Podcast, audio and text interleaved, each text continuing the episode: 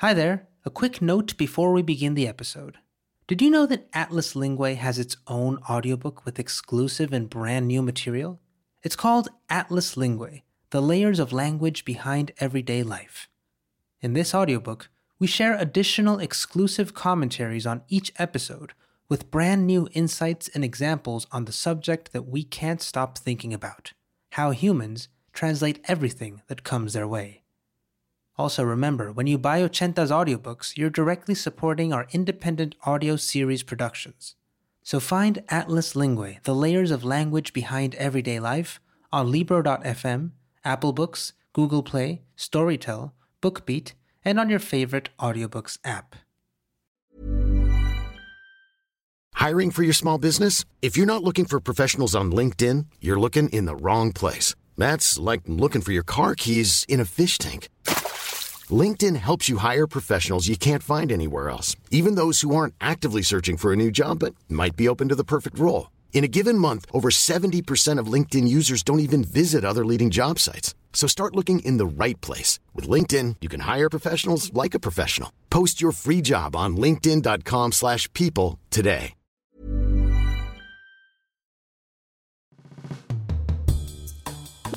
Salut, je parle français, anglais, espagnol.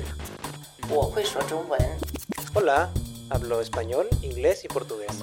Hi, I speak English and French. Ciao, parlo italiano e inglese.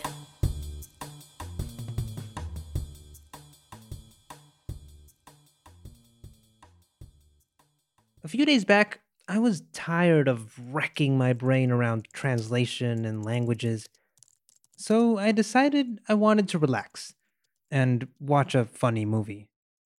I had a sudden craving for a comedy with a zing of sci fi.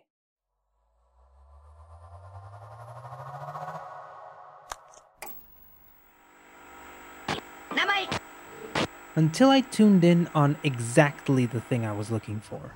We have unwittingly picked up a couple of hitchhikers. Ah, some relax. Finally. It was yet the latest movie adaptation of the 1978 BBC's radio drama, A Hitchhiker's Guide to the Galaxy. I watched it with unprecedented interest, and I soon realized that, far from being deflected from languages, I found myself thrown right back at them, pondering over the concept of the Babelfish. For those who don't remember it, the Babelfish is a small, bright yellow fish you pop into your ear to translate any language. And I do mean any language, even those it has never heard of. I was suddenly taken with the idea of being able to instantaneously translate between all languages. And I began to wonder is that even possible? Welcome to Atlas Linguae, the show where we talk about languages, about the joyful, the challenging, and the joyfully challenging aspects of everyday communication. I'm Luis Lopez, and today we're going to try and find the Babelfish. Not after taking a dive into a James Joyce like stream of consciousness. Apologies in advance, that's what watching The Hitchhiker's Guide to the Galaxy triggers in a language lover. So bear with me.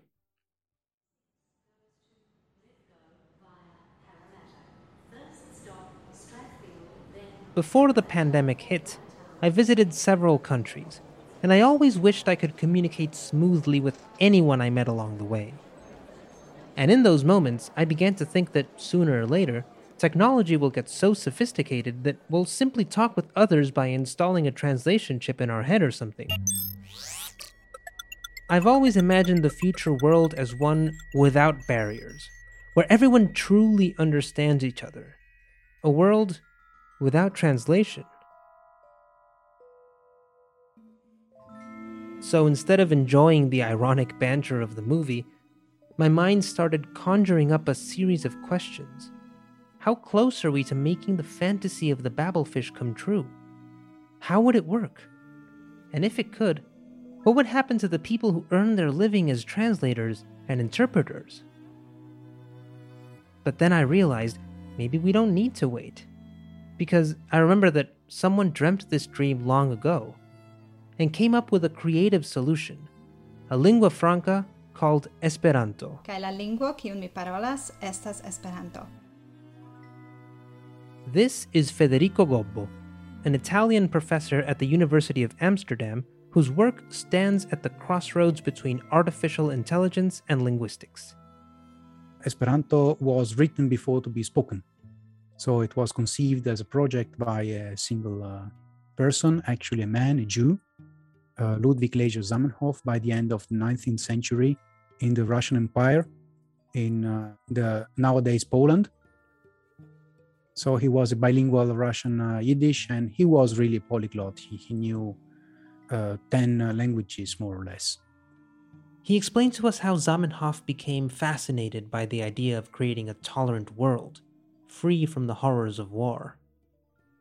A few biographical details will help us understand the idea behind the creation of Esperanto.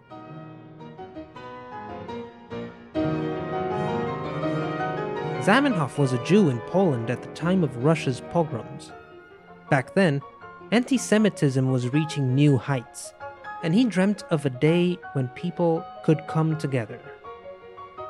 As our world conflicts and wars are usually based on cultural issues, he thought that the lack of communication is one of the main reasons for which people fight.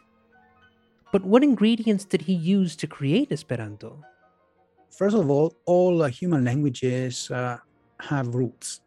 So even if you want to invent language from scratch, if it's uh, it's uh, let's say targeted to humans, it has it should have some uh, roots in existing languages. Esperanto is based on uh, on other languages, Latin and ancient Greek, Romance languages, Germanic languages, and Slavic languages at most. And these are like the etymological background of, uh, of Esperanto. Like, for example, for Italian, it is Latin and Greek. If you think about it, Esperanto is even more of a melting pot than New York is. The lexicon has a Roman influence, while the sentence structure and conjugations resemble those of Slavic languages. All the, the structure of Esperanto is planned, is uh, invented, is made in order to make people acquire it uh, clearly, uh, regardless of their background. It has a kind of a very transparent and crystal clear grammar. If you want a language to be successful, you have to put into the language an ideology. And in the case of Esperanto, it was a very strong ideology by the founder,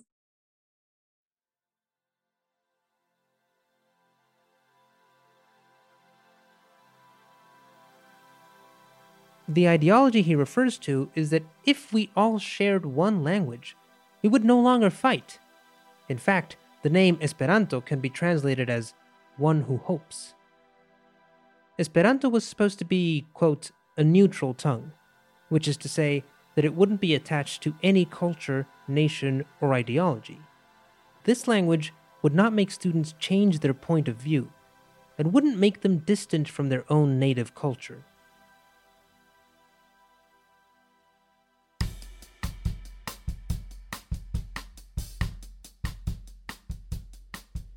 Let's say I'm Italian, you're French, and we speak Esperanto.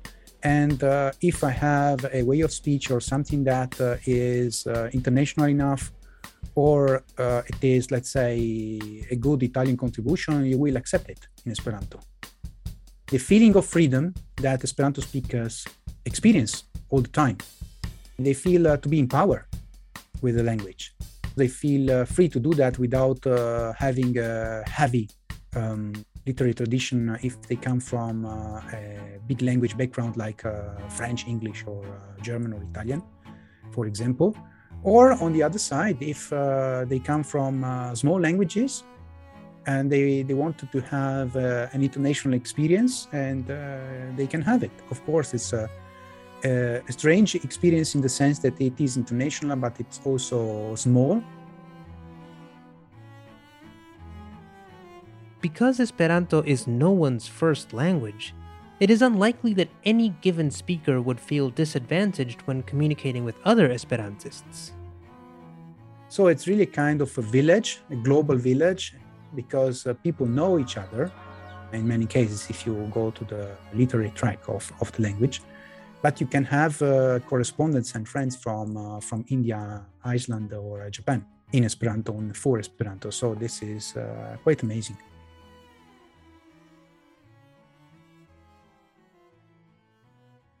As naive as it may sound, Zamenhof received praise from the intellectual elites back then, even from Tolstoy. The language survived two world wars and the persecution of a czar, who thought it was too revolutionary a concept to let it live on. But even though the language was designed to be easy to learn and pronounce, it has been relegated to only a few thousand speakers around the world. Unfortunately, Federico is literally right. It is a global village. And nowadays, I can probably use it only if I travel to neutral Moresnet, a small principality between Belgium and Germany, the only place in the whole world that declared it its official language. So, Esperanto still exists, but why has it failed to become a widespread universal language? Universal language is uh, quite an ambiguous uh, expression. If you think about the world language, well, what I can say is that the language that were spread internationally were always the language of the strongest. So think about uh, how many Latin roots uh, are in uh, European languages. This is because of the Roman Empire.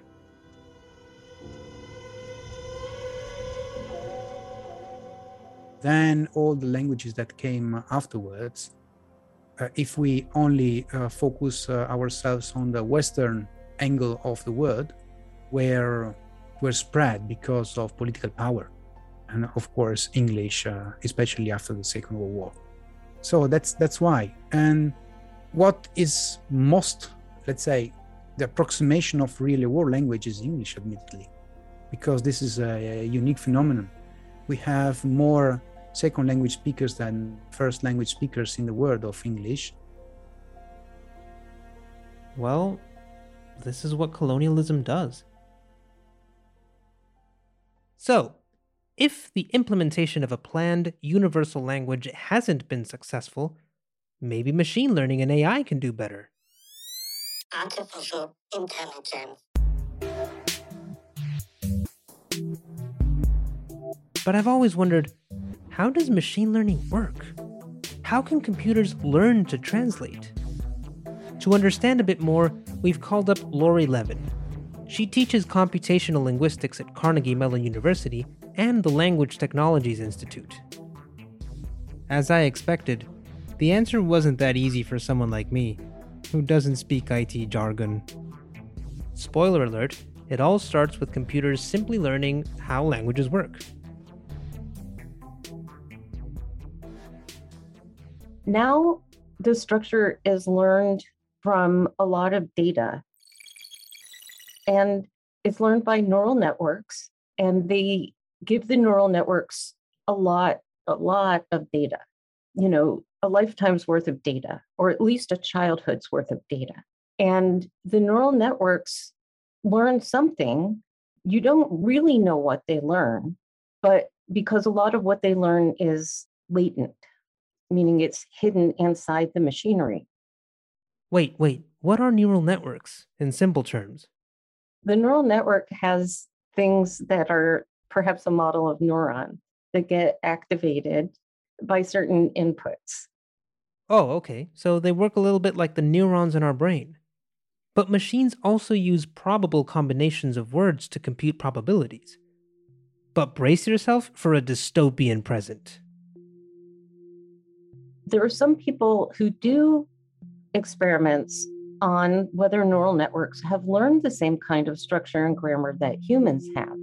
They kind of do without being told. Not exactly the way that linguists structure as linguists know it, but they learn a lot without being told.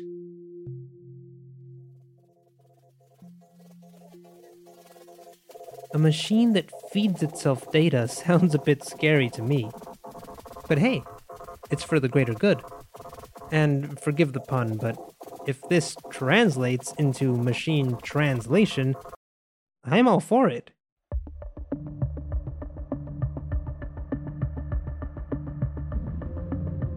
I wonder whether her research will pave the way for the invention of an actual Babelfish, a magic tool that lets everybody out there communicate, with no clunky translation dictionaries. Except, the reality is that neural networks have more data in some languages than others. English has lifetimes worth of data that the networks can train on. But other languages might only have a few hours of recording. Say it's an indigenous language or a language that's spoken in a remote village somewhere. So then the neural net doesn't have as much data to train on. So then there's an area of research on getting neural nets to learn from less data and also transferring from languages where you have more data to languages where you don't have enough data.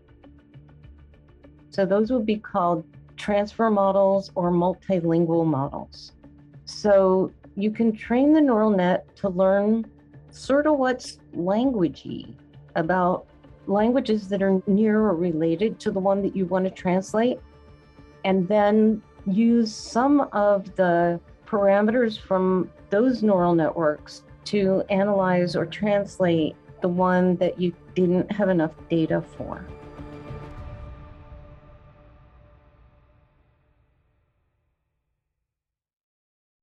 It looks like machine learning will protect languages that are less spoken, or even on the verge of extinction.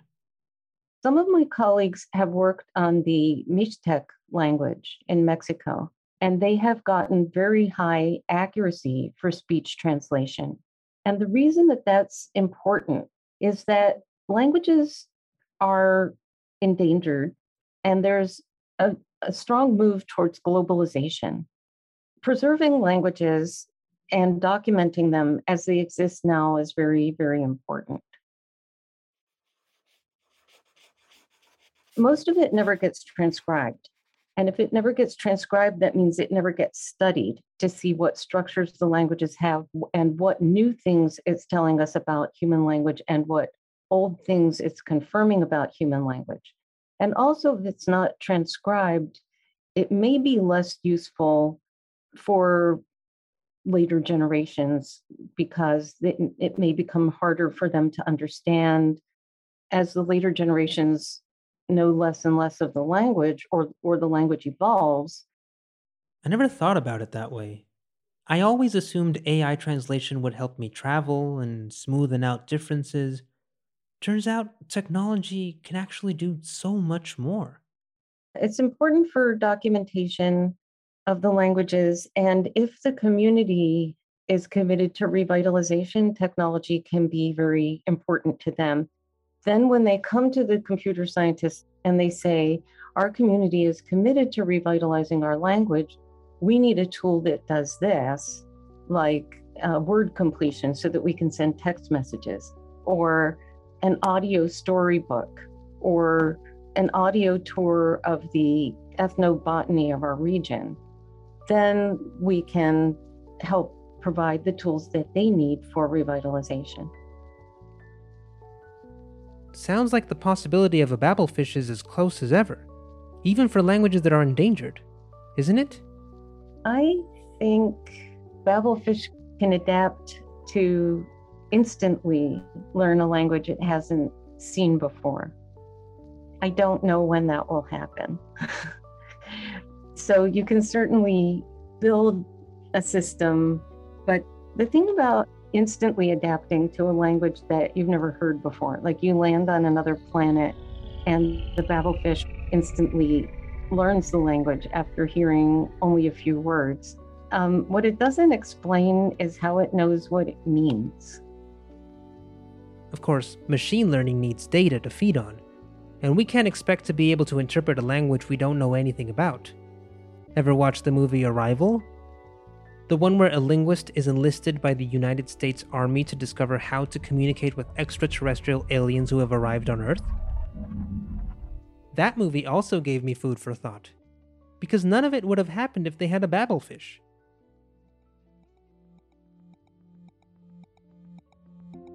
So, after a little research, I found that new devices are getting closer to replicating this fantasy.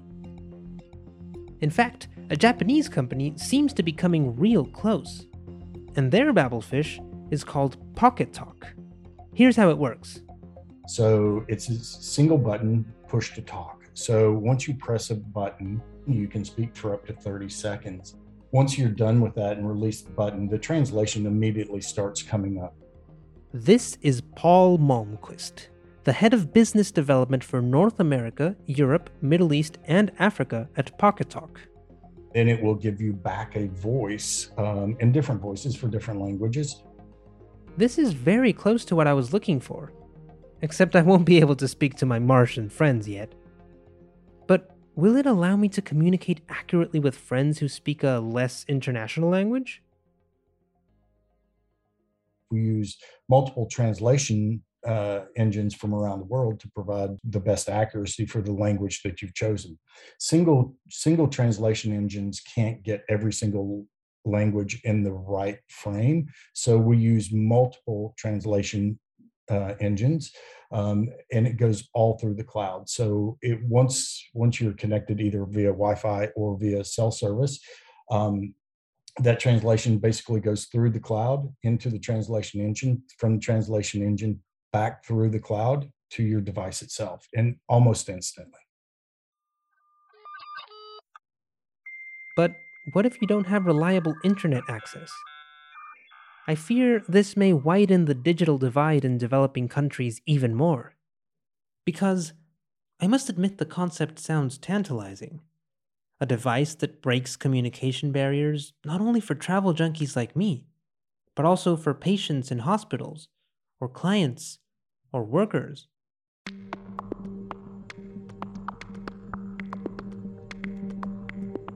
Breaking down a language barrier is one of the most important things that people can actually do to have a conversation. Um, it becomes more of a one to one relationship. If you think about it, maybe we'll talk about like a healthcare setting. If a person may be in a hospital and you think about it this way, you know they have to use a translation line or a third party interpreter or maybe they're using a, a family member but if a nurse or a doctor can actually have a one to one communication with somebody, um, the rapport definitely goes up. Well, you could argue that Google Translate and several apps installed on our phones do that already. Tomate el palo. Take the stick. But we should admit that these translations come off as a bit awkward. There's a certain lack of accuracy there, which these kinds of devices claim to overcome.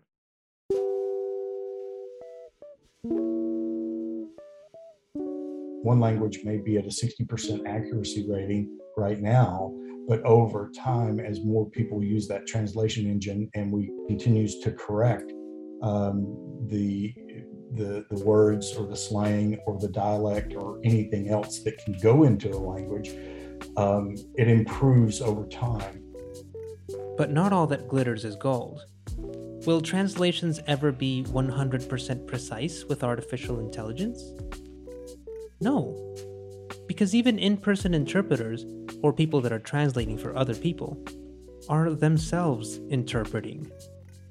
They are not completely accurate. A teacher may say, I like having your kids in school. And if that if she said that and it translates from Spanish, it would come across as I like having your goats in school. Hey, my goats happen to be very well behaved, thank you very much. Jokes aside, I thought I'd found Nemo, um, the Babelfish, but it still lacks that human touch. Only humans are able to understand the nuances in the messages we're receiving, at least for now. And our linguist, Federico Gobbo, seems to agree. Translators and interpreters are probably not going to lose their job to AI. Artificial uh, intelligence uh, put uh, machine translation for free or almost for free in the internet. So you can have this uh, illusion that uh, you don't need translators anymore. Google Translate is now activated. But if you want to reach a good quality and you want to have a certified translation, you need human translators. machine translation relies on data and relies on training data at first.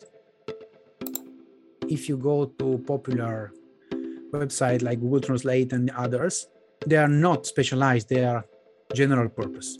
The untrained translators will uh, lose the job, but uh, professional translators will be more and more uh, important. So neither machine learning nor translators are going to disappear. Let's put on our futurist hat for a moment. How will this play out, say, in the next few decades? The future is uh, in collaboration between humans and machines because uh, machine translation per se uh, makes a lot of errors, errors that uh, are corrected easily by a human being. And on the other hand, a human being is very slow in uh, certain tasks, like retrieving dictionaries and so on. So, human and machine translators aren't competing. Rather, they're making each other's jobs easier. Therefore, the only true threat to their existence would be a common language. But after everything we've heard, I start to wonder if that's even possible. It didn't work for Esperanto. And even now that English is arguably our lingua franca, it doesn't seem like translators will be made redundant anytime soon. Well, uh, if you think about the fact that there is a kind of common language which is English, uh, translators are still here, so I will not really have any fear of that. Because, I mean, there are uh, 7,000 languages in the world, and many of them are severely endangered. So, this is another priority that we should address actually. But uh, we will need more and more professionally trained human translators.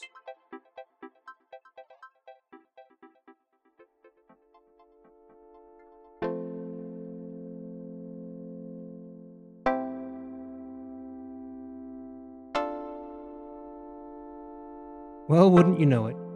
The real Babelfish was the translators we professionally trained along the way.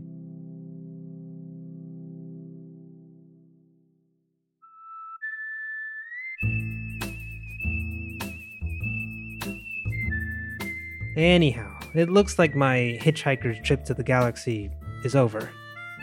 And have I found my Babelfish? Well, almost. Knowing that I can rely on a little device to speak to almost everybody wherever I travel, work, or go to the doctor is kinda nice. Unfortunately, it wouldn't work if I wanted to have a conversation with Wapishana speakers in Guyana or Tipai speakers in the United States. And it definitely won't work with aliens. And throughout my trip, I discovered that a world without translation isn't possible. But that's exactly what makes it so rich. Because a world where everybody spoke the same language, whether it's the utopian dream of a visionary doctor in Russia or any other form of communication, would miss out on a lot of the cultural nuance and diversity in language. And frankly, that's what makes us human.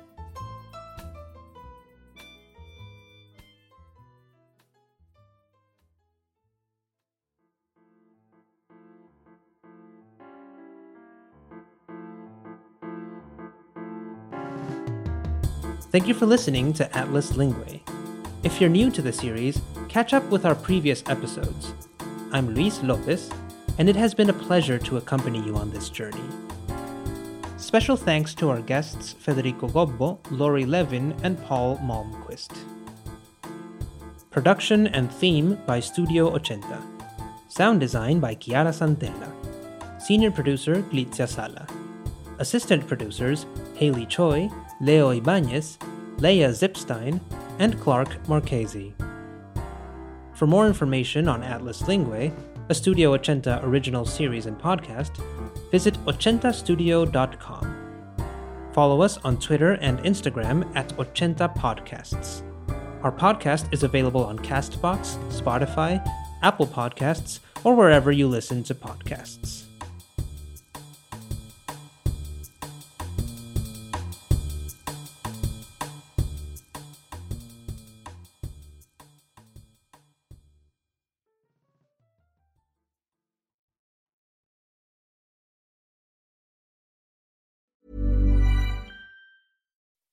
When you make decisions for your company, you look for the no brainers. If you have a lot of mailing to do, stamps.com is the ultimate no brainer. Use the stamps.com mobile app to mail everything you need to keep your business running with up to 89% off USPS and UPS. Make the same no brainer decision as over 1 million other businesses with stamps.com. Use code PROGRAM for a special offer. That's stamps.com code PROGRAM.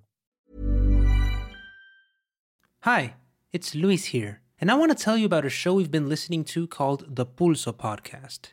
There are a lot of podcasts that cover Latino culture and news, but this is one of the first we've heard that really utilizes the through line of history to provide more context and nuance to our stories.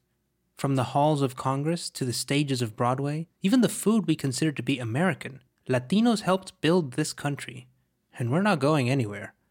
Yet most podcasts are still lacking Latino representation behind and in front of the mic. The Pulso podcast is a Latina hosted, Latina produced show that explores untold stories and unheard voices shaping the experiences of nuestra gente. They've covered topics from beauty standards and gender equality to mental health and food origins.